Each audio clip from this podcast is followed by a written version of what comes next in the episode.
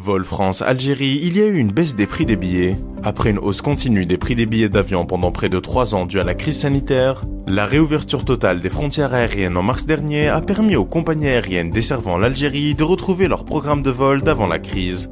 Cette reprise a eu un impact positif sur les prix des billets pour les vols internationaux, notamment ceux entre la France et l'Algérie. Les voyageurs algériens de France ont ainsi renoué avec les vols vers leur pays à des prix plus raisonnables, mettant ainsi fin à la pénurie de vols et aux billets excessivement chers. Certaines compagnies aériennes ont même lancé des promotions pour attirer les voyageurs. Selon l'étude de Mr Fly en juillet 2023, les billets d'avion pour les vols entre la France et l'Algérie ont connu une baisse d'environ 11,6% par rapport à la même période en 2022, avec un prix moyen d'environ 438 euros pour un aller-retour. Cependant, malgré cette baisse, les vols vers l'Algérie restent plus chers que ceux vers la Tunisie et le Maroc, qui ont également enregistré une baisse des prix des billets en juillet 2023.